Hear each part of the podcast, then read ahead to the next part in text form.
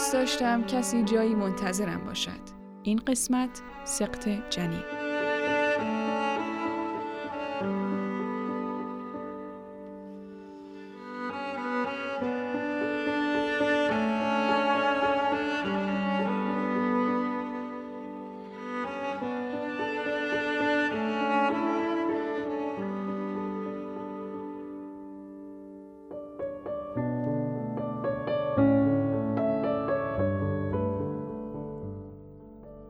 زنها احمقند. زنهایی که بچه می‌خواهند. آنها احمقند. همین که می‌فهمند حامله اند بیدرنگ دریچه ها را به تمامی میگشایند. دریچه های عشق، عشق، عشق. و دیگر آنها را نمیبندند. آنها احمقند. او نیز مانند دیگر زن هاست. فکر می کند حامله است. حدس می زند. تصور می کند. هنوز کاملا مطمئن نیست. هنوز باید چند روز منتظر بماند. چند روز دیگر. می‌داند که تست داروخانه ای 59 فرانک خرج برمیدارد. از زمان اولین فرزندش یادش هست. با خود می‌گوید دو روز دیگر صبر می کنم بعد آزمایش می دهم. مطمئنا منتظر نمی ماند. با خود می گوید 59 فرانک چه ارزشی دارد؟ شاید حامله باشم. در عوض در عرض دو دقیقه مطمئن می شوم. 59 فرانک برای باز کردن دریچه ها چرا که لولای دریچه ها پشت سرش جیر جیر می کند.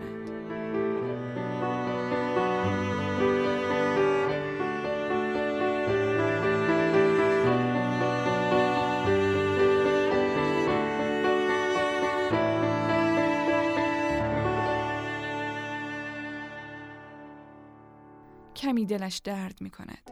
چیزی درونش می جوشد. گرداب مانند. به سوی داروخانه می رود. نه داروخانه همیشگی. داروخانه راز نگهدارتر که کارکنانش او را نمی شناسند. حالت بیعتنایی به خود می گیرد. یک تست حاملگی لطفاً. لیکن قلبش می زند. به خانه برمیگردد. منتظر می ماند. می خواهد زمان لذت را طولانی کند. تست آنجاست. در کیفش روی صندلی ورودی خانه و او کمی مضطرب است. باید بر اوضاع مسلط شود. لباسها را تا می کند. به مهد کودک می رود. کودکش را بر می دارد. با دیگر مادرها گپ می زند. می خندد. حال خوبی دارد. اسرانه آماده می کند. نانها را کره می مالد. به خود می پردازد. نمی تواند خودداری کند. دوست دارد پی در پی کودکش را ببوسد. همه جایش را، گردنش را، گونه هایش را، سرش را. پسرک می‌گوید بس کن مامان اذیتم می‌کنی. او را مقابل جعبه اسباب بازی هایش می‌گذارد. باز هم کمی این پا و آن پا می کند. از پله ها پایین می آید. سعی می کند توجهی به کیفش نکند اما نمی تواند. بس است. تست حاملگی را از کیف بر می دارد. انگار با جعبه تست دشمنی دارد. با دندان زرورق را می کند. به سرعت روش استفاده را می خاند. باید ادرارش را در شیشه مخصوص بریزد. سرپوش را می‌گذارد. همانطور که آدم در خودکار را می‌گذارد. شیشه را در دست می‌گیرد. گرم است. آن را جایی می‌گذارد. دوباره روش استفاده را می‌خواند. باید چهار دقیقه منتظر بماند. بعد درجه های روی شیشه را بخواند. اگر دو درجه اول صورتی رنگ شود، خانم، ادرار شما پر از هورمون جنسی زنان است. اگر دو درجه بعدی صورتی شوند، خانم، شما حامله هستید. چقدر این چهار دقیقه دیر میگذرد. خوب است در این فاصله فنجانی چای بنوشد. زمان بندی اجاق را بر روی تخم مرغ نیم بند تنظیم می کند. چهار دقیقه. درست است. به تست دست نمی‌زند. لبهایش را با چای می سوزاند. به اجاق گازش نگاه می کند و از خودش می پرسد برای شام چه می تواند درست کند. او منتظر چهار دقیقه نمی ماند. به هر حال نیازی نیست. از پیش نتیجه را می داند. حامله است. این را می دانست. تست را داخل سطل زباله می اندازد. روی آن را خوب با دیگر زباله ها می پوشاند. چون از این پس این موضوع راز اوست. اینطور بهتر است. دمی عمیق فرو می دهد و بر می آورد. آری می دانست. اما برای مطمئن شدن این کار لازم بود. آری دریچه ها گشودند. حالا می تواند به چیز دیگری بیاندیشد. نه دیگر به چیز دیگری فکر نخواهد کرد. زنی حامله را می بینید. فکر می کنید از خیابان عبور می کند یا کار می کند یا حتی با شما صحبت می کند. نه اشتباه می کنید. او فقط به کودکش فکر می کند. البته این را اقرار نمی کند اما طی این نه ماه نمی تواند یک دقیقه هم به کودکش فکر نکند. بله به حرف شما گوش می دهد اما صدایتان را خوب نمی شنود. به ظاهر سرش را تکان می دهد اما آنچه می گویید برایش مهم نیست. کودکش را در خیال خود تجسم می کند. پنج میلیمتری یک دانه گندم یک سانتیمتری یک گوشماهی خیلی کوچک. پنج سانتیمتری اندازه پاکنی روی میز. 20 سانتی متر و چهار و نیم ماه بعد اندازه کف دست خودش. هیچ چیز دیگری وجود ندارد. هیچ نمی بیند با وجود این اغلب به شکمش دست می کشد البته که نه. در واقع به شکمش دست نمی کشد او را لمس می کند کودکش را. درست همان گونه که به موهای کودک بزرگتر دست می کشد درست همانطور. به شوهرش گفت. به روش های گوناگون بسیاری فکر کرده بود تا موضوع را شادمانه بگوید. نمایش های بسیار، لحن های صدا، حالت پانتومیم، صدای فریاد، بانگاه هیچ یک. شبی در تاریکی وقتی پاهایشان به هم خورد. البته درست هنگام خواب گفت. به شوهرش گفت من حامله و شوهر آهسته او را بوسید. چه بهتر؟ پاسخ خوبی بود. به کودک دیگرش هم گفت میدانی در شکم مامان کودکی است یک خواهر یا برادر کوچک مثل مامان پیر تو هم می توانی مانند پیر کالسکش را حل بدهی. کودک بلوز بافتنی مادرش را بالا زد و گفت کجاست؟ آنجا که بچه ای نیست. در کتابخانهاش دنبال کتاب منتظر یک کودک هستم گشت. کتاب کمی کهنه شده. هم خواهر شوهر هم یکی از دوستانش از آن استفاده کردند. به سرعت عکس های وسط کتاب را نگاه می کند. بخش عکس های پیش از تولد. از هنگام احاطه رحم توسط اسپرماتوزوئید تا شش ماهگی که جنین شستش را می مکد. روی برخی عکس ها به دقت دست های کوچکی را که از فرط شفافیت رگهایشان پیداست وارسی می کند و نیز ابروها را. بعد مستقیما به بخش چه وقت زایمان خواهم کرد می رود. جدولی هست که تاریخ تقریبی زایمان را مشخص می کند. اعداد سیاه رنگ تاریخ نخستین روز عادت ماهیانه. اعداد دیگر تاریخ احتمالی زایمان. پس کودک ما حدود 29 نوامبر به دنیا می آید. 29 نوامبر چه روزی است؟ نگاهش را از کتاب بر می دارد و حریسانه تقویم دیواری آشپزخانه را نگاه می کند. 29 نوامبر یکی از روزهای جشن است لبخند زنان با خود می‌گوید 29 نوامبر کتاب را کنار می‌گذارد. احتمالش کم است که دوباره کتاب را باز کند. چون باقی چیزها از قبیل تغذیهمان چگونه باشد؟ درد کمر لکه های روی پوست زمان بارداری روابط زناشویی ترک های روی پوست شکم. آیا کودکتان طبیعی به دنیا خواهد آمد؟ با درد زایمان چگونه کنار بیاییم و غیره و غیره رو می‌داند. این چیزها برایش جالب نیست. به تجربه خود اعتماد دارد. بعد از ظهرها خوابش می‌برد و با همه غذاها خیارشور می‌خورد پیش از پایان ماه سوم هنگام نخستین مراجعه اجباری به متخصص زنان و زایمان است برای آزمایش خون، کاغذهای مربوط به بیمه تأمین اجتماعی، برای اعلام حاملگی و ارسال آنها به اداره مربوطه. این کارها را وقت نهار می کند. بیش از آنی که چهرهش نشان می دهد دلهوره دارد. پزشکی را که نخستین فرزندش را به دنیا آورد پیدا می کند. کمی درباره چیزهای دیگر صحبت می کند. شوهرتان چطور است؟ کارش و اوضاعتان رو به راه است؟ بچه مدرسهش نظرتون درباره مدرسه بچه چیست کنار میز معاینه دستگاه سونوگرافی است روی تخت دراز می کشد پزشک آن را وصل می کند صفحه هنوز خاموش است اما او نمی تواند جلوی خودش را بگیرد به صفحه دستگاه چشم می دوزد ابتدا و پیش از هر چیزی پزشک می‌گذارد مادر صدای این قلب نادیدنی را بشنود. صدای قلب روی درجه نسبتاً بلند تنظیم شده و در تمام اتاق انعکاس می‌یابد. دیوانه است. اشک در چشمانش حلقه می‌زند. بعد پزشک جنین را نشانش می‌دهد. موجود بسیار بسیار کوچکی که بازوها و پاهایش را تکان می‌دهد. حدود ده سانتی متر. ستون فقراتش به خوبی دیده می شود. حتی می توان مهره ها را شمرد. دهانش باز می ماند اما هیچ نمی گوید. دکتر شوخی می کند می گوید مطمئن بودم اولین سونوگرافی پرچانه ترین مادرها را هم خفه می کند.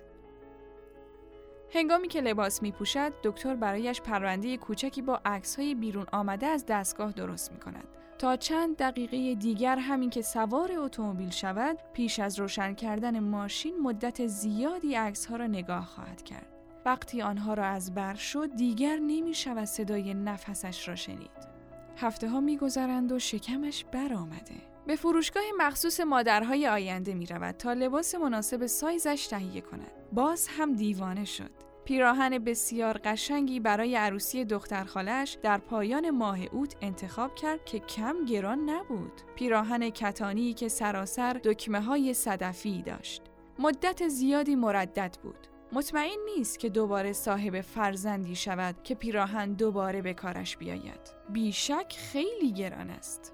در اتاق پرو به فکر فرو می رود. حسابهایش را دو دو تا چهار تا می کند. وقتی بیرون می آید پیراهن زیر بغل و تردید در چهرش پیداست. فروشنده می گوید فکرش را نکنید. اگر خوشتان آمده بخرید. بله درست است. زیاد استفاده نمی شود اما چه زمانی خوشتر از این دوران؟ به علاوه زن حامله نباید زیاد خودش را درگیر الزامات زندگی کند. فروشنده این حرفها را با لحنی مزاحگونه می گوید اما مؤثر می افتد فروشنده خوبی است. حالا در خیابان است. هنوز هم به خرید غیر که کرده فکر می کند. احساس ادرار شدید دارد. طبیعی است. وانگهی این مراسم ازدواج برایش خیلی اهمیت دارد چون پسرش ساقدوش عروس و داماد است. احمقانه است اما از این فکر حسابی لذت می‌برد. جنس کودک انگیزه دیگری است برای تعللها و تفره رفتنهای بیپایان. آیا باید پرسید بچه دختر است یا پسر؟ ماه پنجم نزدیک می شود. زمان دومین سونوگرافی که دیگر همه چیز را روشن می کند. در محل کارش با مسائل آزاردهنده بسیاری روبروست. مجبور از هر دو دقیقه تصمیمهای مهم و آنی بگیرد و کارها را تنظیم کند. با این همه از عهده کار برمی آید. برای همین منظور حقوق می گیرد. اما در مورد مسائل خودش نمی تواند.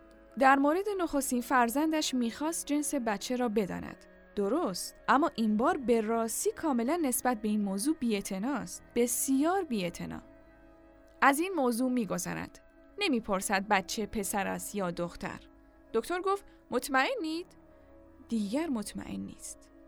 گوش کنید من چیزی نمی‌گویم. می‌خواهم ببینم خودتان چیزی متوجه می‌شوید؟ دستگاه سونو را روی شکم پوشیده از ژل او می کشد. بعضی جاها متوقف می شود. بعد به صفحه دقت می کند. تفسیر می کند و برخی جاها لبخند زنان به سرعت رد می شود. در نهایت می گوید تمام شد. می توانید بلند شوید. دکتر می پرسد خب؟ می گوید کمی شک دارد و هنوز مطمئن نیست. شکتان چیست؟ خب فکر می کنید این یکی هم پسر است؟ نه؟ دکتر با بدخلقی جواب می دهد آه من نمی‌دانم. می‌خواهد روپوش دکتر را بگیرد و تکانش دهد تا بگوید اما نمی شود. می‌خواهد قافلگیرش کند.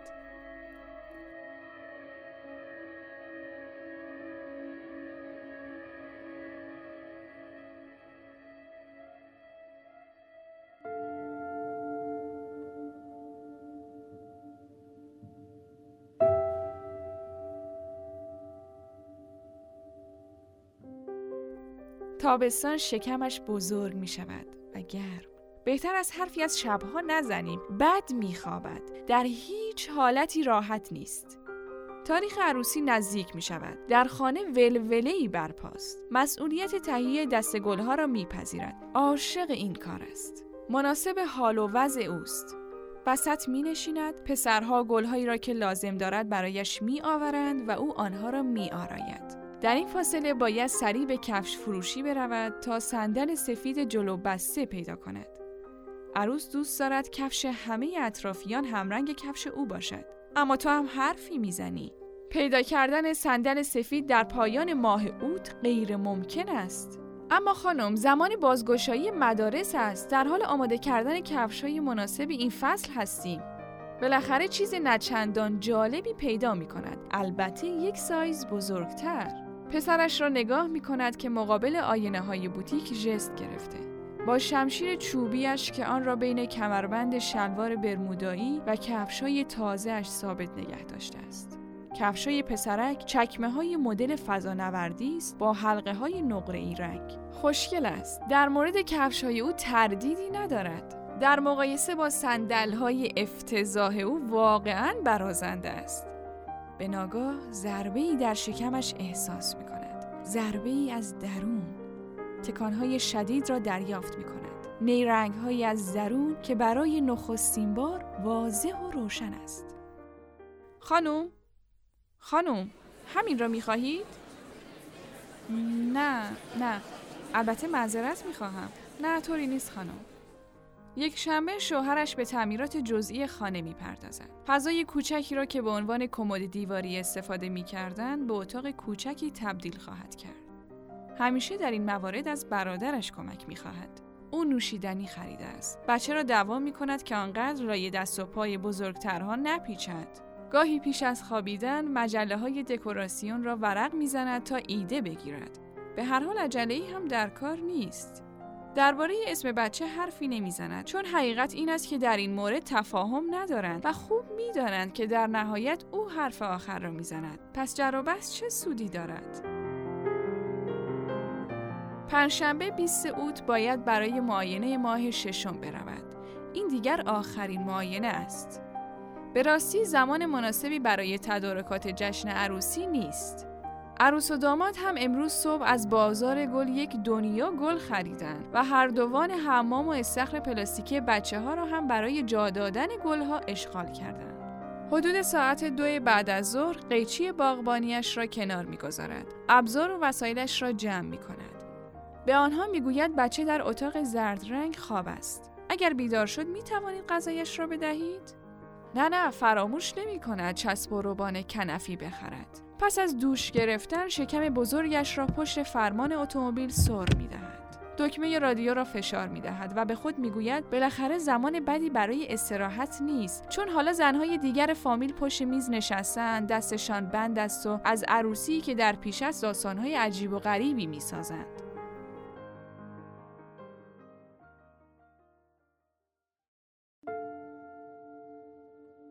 در سالن انتظار دو خانم دیگر پیش از او رسیدند. در این موارد بازی جالب این است که بتوانی از شکل شکم زنها حدس بزنی چند ماهشان است. مجله قدیمی می‌خواند. مال زمانی که جانی هالیدی هنوز با همسرش آرلین بود. وارد مطب که می شود دکتر با او دست می دهد و دکتر می‌پرسد حالتان خوب است؟ بله ممنون شما چطور؟ کیفش را می‌گذارد و می نشیند. دکتر نام او را روی صفحه کلید رایانه تایپ می کند. حالا می‌داند او در چندمین هفته بارداری است و باید در چه وضعیتی باشد. اول باید لباسش را در بیاورد و بعد از سونوگرافی بپوشد. وقتی او وزنش را روی ترازو می‌گیرد دکتر ملحفه کاغذی روی میز پهن می کند. باید فشار خونش را هم بگیرد. باید سونوگرافی کنترلی هم بگیرد تا قلب جنین را ببیند. به محض اینکه معاینه تمام می شود پشت رایانش برمیگردد تا اطلاعات جدید را وارد کند. متخصص زنان و زایمان نیز شگردهای مخصوص خود را دارند. وقتی زنی با سماجت آنها را نگاه می کند یک سری سوالهای می پرسند تا زن سوال خودش را فراموش کند. البته این وضعیت نامنوس یک لحظه بیشتر طول نمی کشد این شگردها گاهی کمی کارگر می افتد و اغلب به هیچ کار نمی آید.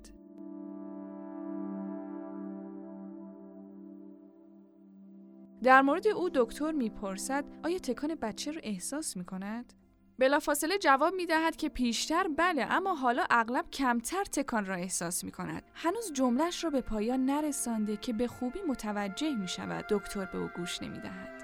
گویی خودش فهمیده است همه دکمه های رایانه را فشار می دهد تا کمی او را گول بزند اما نه دکتر چیزی فهمیده است صفحه نمایش رایانه را طور دیگری تنظیم می کند اما حالتهایش بسیار تند و خشنند و چهرش گویی یک باره پیر شده است او نیز با تکی به دسته صندلی بلند می شود. او نیز فهمیده است اما می‌گوید چه شده است؟ دکتر می‌گوید بروید لباس بپوشید. گویی صدای او را نشنیده. او دوباره می‌پرسد چه شده؟ پاسخ می‌دهد مشکلی پیش آمده. جنین دیگر زنده نیست.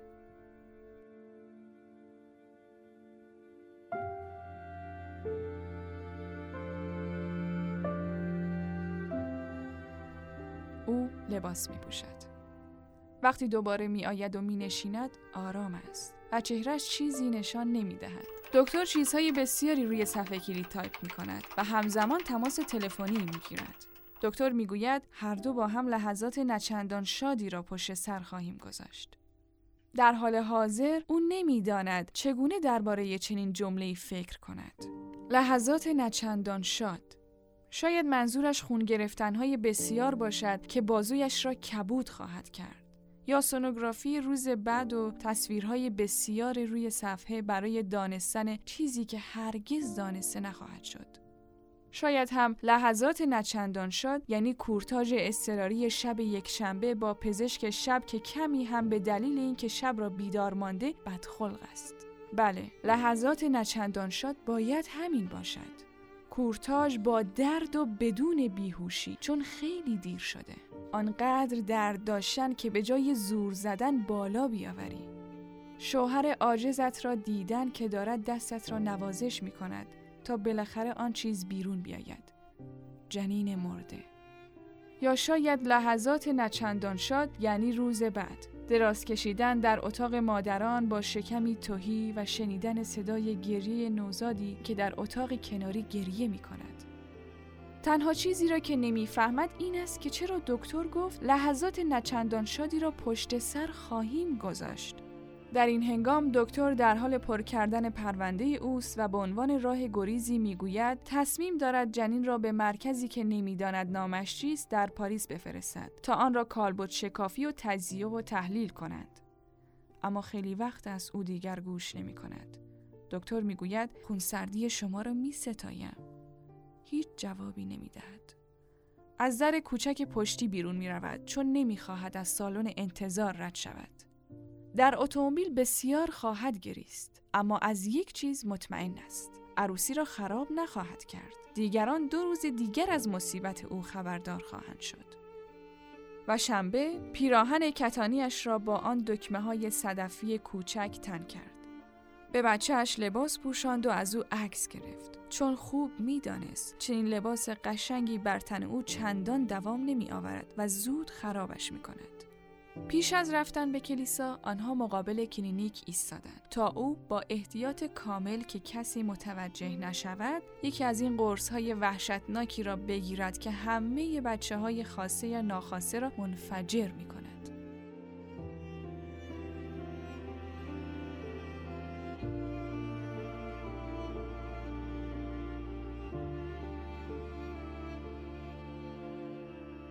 بر سر عروس و داماد برنج ریخت و نوشیدنی در دست در مسیر پر از شنریزه های مرتب شده راه رفت.